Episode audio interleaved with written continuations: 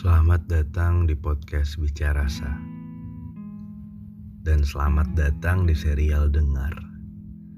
Di sini aku akan menceritakan sebuah kisah dari masa lalu. Dan yang aku ceritakan semuanya adalah luka milik orang lain. Semoga kita bisa sama-sama mengerti dan mengambil pelajaran dari sini. Hanya teman. Halo teman bicara sah. Beberapa waktu lalu, saya mengenal seseorang yang berbeda dari yang lain yang pernah saya temui sebelumnya. Kami bertemu di sebuah kafe di mana saya dan teman saya biasa berkumpul.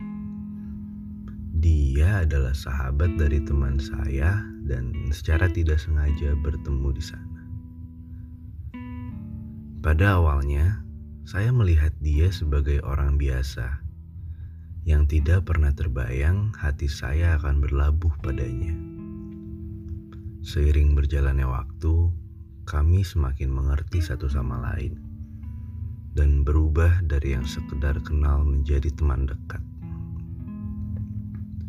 Hari demi hari, sampailah saya pada sebuah titik yang merubah saya yang mana awalnya saya melihat dia sebagai orang biasa menjadi seorang yang luar biasa. Suatu hari sepulang kami makan malam, dia menceritakan apa yang menjadi hal buruk dan kekurangannya. Dan entah kenapa, seluruh jiwaku sepakat untuk mencintai kekurangan itu. Dan sayang bagiku, cinta itu justru adalah awal dari semua kisah pilu.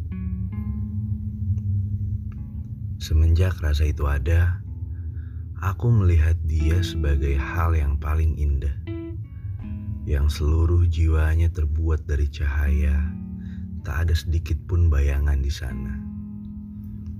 Dan satu hal yang membuat rasa itu terus tumbuh adalah dia tidak membiarkan saya merasakan itu sendirian. Dia memberi saya alasan untuk terus memperjuangkan rasa itu. Dan alasan itu adalah harapan.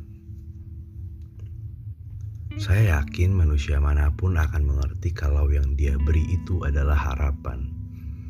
Bukan saya yang berharap, tapi dia yang memberi harapan.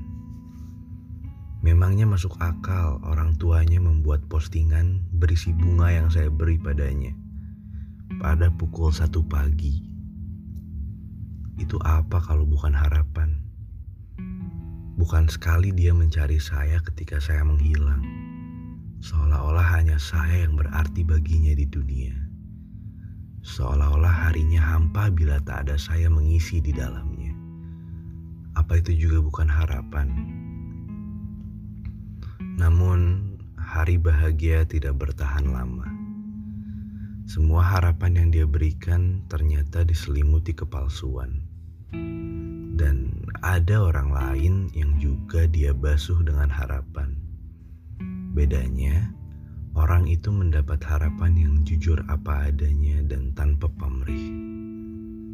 Saat itu, hati saya hancur sejadi-jadinya mengetahui kalau saya hanyalah salah satunya dan bukan satu-satunya. Kalau saya hanya teman dan bukan yang dia inginkan. Dia menyebak saya di dalam sebuah ruang hampa, tak bersekat dan berdinding pertanyaan-pertanyaan tanpa jawaban. Apakah saya harus tetap berada di sini? Apakah saya harus mengikuti ego hati yang berkata gak apa-apa sakit, yang penting dekat sama dia? Atau harus mengikuti logika yang berkata untuk apa menyakiti diri sendiri? Kalau bisa dipersingkat, saya bisa bilang kalau dia sayangnya sama orang lain, tapi selalu butuh sama saya. Karena orang lain belum tentu selalu ada untuknya Sedangkan saya menjelma rumah yang selalu menjadi tempat ternyaman untuk dia beristirahat.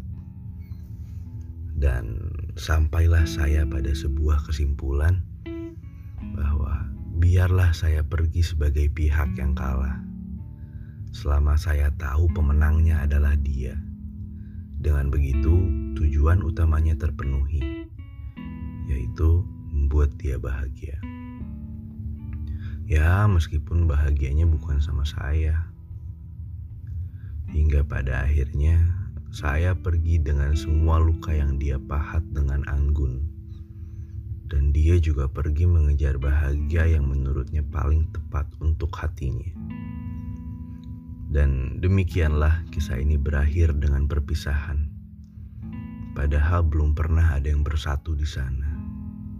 Karena memang dari awal tidak pernah ada dua hati di tempat itu. Bagaimana mau menyatu kalau hatinya hanya ada satu? Dan katanya orang yang dia sayang itu malah berubah menjadi orang yang menyakitinya dan dia kembali lagi pada saya yang hanya dianggapnya sebagai teman. Ya, mau bagaimana lagi? Terkadang cinta memang sebercanda itu.